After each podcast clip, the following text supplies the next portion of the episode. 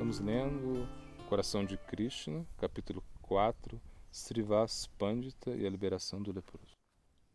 O Sr. Chaitanya chegou a Ramakeli, onde permaneceu por alguns dias. De passagem para Mathura, dali em diante, em vez de viajar para Mathura, ele foi até o sul de Jagannath Puri. Na passagem, se deteve na casa de Sri Adwaitacharya em Shantipur.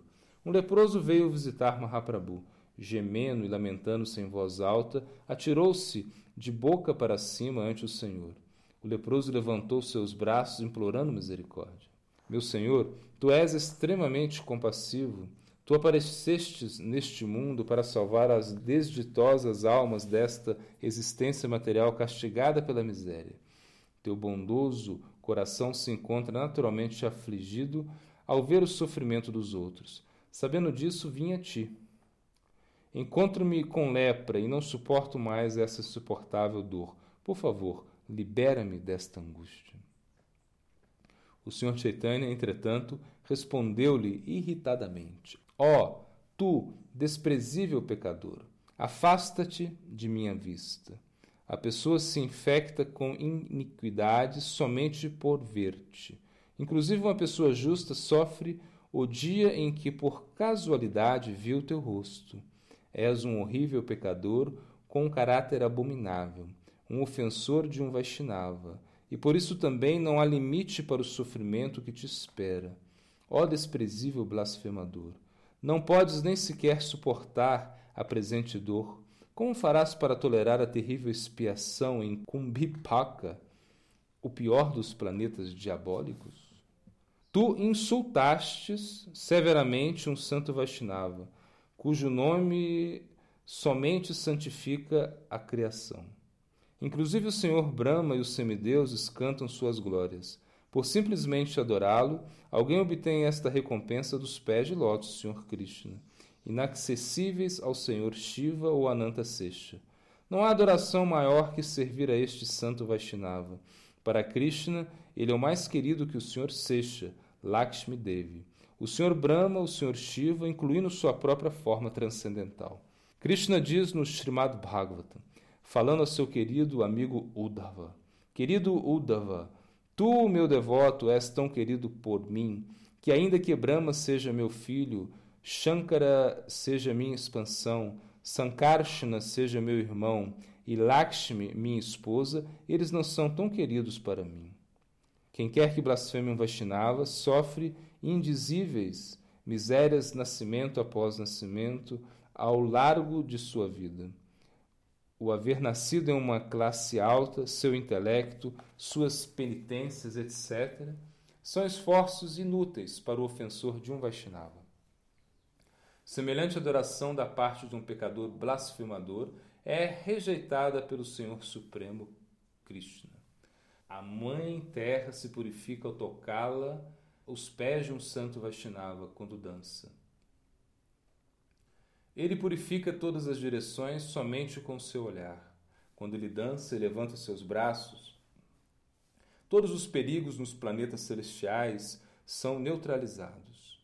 Esse elevado Vaishnava Srivas Pandita é um Mahabhagavata e tu criticaste seu imaculado caráter, portanto, teu corpo arde com intensa dor com tua lepra. Mas este castigo não é nada comparado com o que Jamaraj tem reservado para ti mais tarde. Detesto ter que te ver. Eu não posso te salvar. As palavras de Mahaprabhu tiveram um impacto imediato no leproso. Com extrema humildade, segurando uma palha entre os seus dentes, ele implorou: Querido Senhor, enlouqueci, não entendi a enormidade da falta de minhas ações. Por ter blasfemado um Vaishnava, hoje me encontro sofrendo. Mas agora, sendo tu o controlador supremo, por favor, pense em meu benefício. É da natureza inata dos sados aliviar o sofrimento das massas. Os sados são compassivos, até mesmo com os blasfemadores. Portanto, busco refúgio e me rendo a ti. Se me repudias, quem pode me salvar? Tu conhece todos os remédios e penitências aplicáveis às diferentes ofensas. Assim que, como Pai onipotente universal que és, por favor, diga-me quais penitências devo fazer. Agora já estou sofrendo as consequências da ofensa a um Vaishnava. Vaishnava parada. O Sr. Chaitanya falou. Para uma pessoa que ofendeu um Vaishnava, estar infectada com lepra não é suficiente castigo. Isso é somente a reação imediata por sua ofensa mas o sofrimento que lhe segue vida após vida é incalculável e mais horroroso. O ó leproso, ofendestes a Srivas Pandita, é ele a quem tens de pedir perdão. Vai e prosta-te a seus pés. Somente se ele te desculpar, tua infração por suas ofensas pode ser absolvida. Um espinho enfiado no corpo sai exatamente pela mesma perfuração por onde entrou. Um espinho enfiado no pé não sairá pelos ombros. Similarmente, o ofensor deve aproximar-se do Vaishnava ofendido e rogar-lhe que o absolva de suas iniquidades. Somente quando o Vaishnava misericordiosamente aceita, o ofensor é absolvido. Eu acabo de dizer-te como podes liberar-te deste dilema. O coração e a consciência de Srivas Pandita são absolutamente puros. Sem engano, Prosta-te aos seus pés e toma um refúgio. Ele nunca vê faltas nos outros. Ele te absorverá de todas as suas ofensas. Serás liberado de tuas penas se dissiparão. A congregação de Vaishnavas sentiu extremo regozijo ouvindo as instruções do Senhor e o aplaudiu com grande apreço. O leproso se prostou ante o Sr. Chaitanya com humilde realização de sua ilimitada benevolência e partiu em busca de Srila Srivas Pandita. Quando o encontrou, atirou-se aos pés do santo Vaishnava e lhe pediu perdão por suas más ações. O magnânimo e compassivo Vaishnava Srivas perdoou suas ofensas e o leproso se libertou. As instruções diretas do Sr. Chaitanya sobre a ofensa ao Vaishnava seu perigo e sua liberação são veementemente especificadas e articuladas. O Sr. Sri Chaitanya Mahaprabhu enfaticamente insiste sobre as indesejáveis consequências resultantes de blasfemar a uma alma santa, um Vaishnava. Mas apesar de sua advertência, se alguém insulta ou critica um Vaishnava, o Senhor pessoalmente o castiga. Se és testemunho de uma disputa entre Vaishnavas, é de teu interesse não ver isso como uma briga mundana, senão como um teste para a difusão e acréscimo do amor de cada um deles por Krishna. Algo assim como as brigas verbais entre a rainha Satyabhama e a rainha Rukmini. O tema transcendental de suas brigas foi sempre o mesmo, Krishna.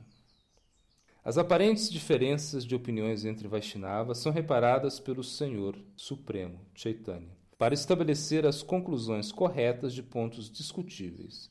Se de forma imprudente uma pessoa toma parte neste debate, dando razão a uma das partes, essa pessoa se torna um ofensor Vaishnava ao contradizer e criticar o outro Vaishnava. E os resultados concomitantes são dos mais daninhos para ele. Como uma de suas mãos ele serve a Krishna, mas com a outra está ferindo a Krishna. Qual o benefício de uma ação como esta? Quando uma pessoa entende que todos os Vaishnavas são os diferentes membros do corpo transcendental de Krishna, torna-se equilibrada e firme em sua busca espiritual. Adora e medita em Krishna e seus devotos, os Vaishnavas, como uma entidade, enquanto tu permaneces submergido, servindo aos pés de lótus do Senhor Krishna. Logo te tornarás transcendental, imortal quem, sinceramente, narre ou ouça estas instruções auspiciosas está sempre protegido de cometer uma ofensa a um Vaishnava. O ponto a considerar aqui é que os aparentes desacordos entre os Vaishnavas puros dá prazer a Krishna, porque eles não criticam Krishna. Mas no caso de um sadhaka, infectado por namaparada, é impelido por ódio, inveja e violência a ofender um Vaishnava humilde e puro, então nada haverá de lástima ou cooperação para esse atroz ofensa a um Vaishnava. Os Vaishnavas devem resguardar-se com as palavras de Srila. Inicialmente ele foi um guru fidedigno e íntegro, mas de alguma maneira se infectou com nama aparada, o que paulatinamente evaporou seus poderes de discriminação e pureza do intelecto. Como consequência, ele detectou faltas e criticou os Vaishnavas. Seu gosto pelo canto do santo nome desapareceu. Bhaktinoda não se associará com tais ofensores e evitará sua companhia. Seguidamente, Sila escreve: Ao princípio, ele foi um guru espiritual fidedigno e íntegro. Por alguma razão, se converteu num ofensor do santo nome e gradualmente começou a perder seus poderes de discriminação e inteligência. Ele blasfema um devoto Vaishnava e perde seu gosto e apego pelo canto do santo nome. Pouco a pouco, cai entre as garras da cobiça e mulheres. Não sei quantos exemplos há nas Escrituras que traçam as quedas espirituais e a própria destruição dos ofensores de Vaishnavas. O Haribhakti Vilas cita um shloka do Skanda Purana que foi falado por Markandeya Rishi a Bhagirath. Esses tolos e velhacos que buscam faltas e criticam os Vaishnavas não somente se arrastam aos terríveis infernos conhecidos como Maha Rourava, senão que forçam aos seus pais que os acompanhem. Aqueles que atacam, criticam, odeiam e não sentem alegria ao vê-los, são lançados ao mais baixo purgatório, Niraya. As seis acima são as causas do desterro do homem para o inferno. A associação com o ofensor do Vaishnava tem sido condenada energicamente nas Escrituras como algo deprimente e mal associação. Assim, o Haribhakti Vilas cita o Srimad Bhagavatam. Pessoas com consciência desperta e muito inteligentes devem categoricamente recusar a má associação e buscar a companhia de devotos santos, já que somente com suas instruções espirituais podem extirpar a ansiedade devida a degradantes e indesejáveis desejos. O significado dado por Sila Vishwanath Chakravartakura de Vyasanga é Virudha Masaktim, ou apegos contraproducentes ou apegos denunciados nas escrituras. Comentando no Haribhat Vilas, Sri Sanatana Goswami, conhecido como Dikdarshini, diz O apelativo santa ou almas santas se refere exclusivamente aos devotos do Senhor Supremo não ao trabalhador frutivo, empírico ou yogi, etc. A frase manaso ou manovyasaganam significa o apego do homem pela família, amigos e o lar.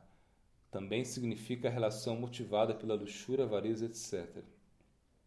A palavra uktibihi denota para instruções de benefício e edificação, palavras de sabedoria.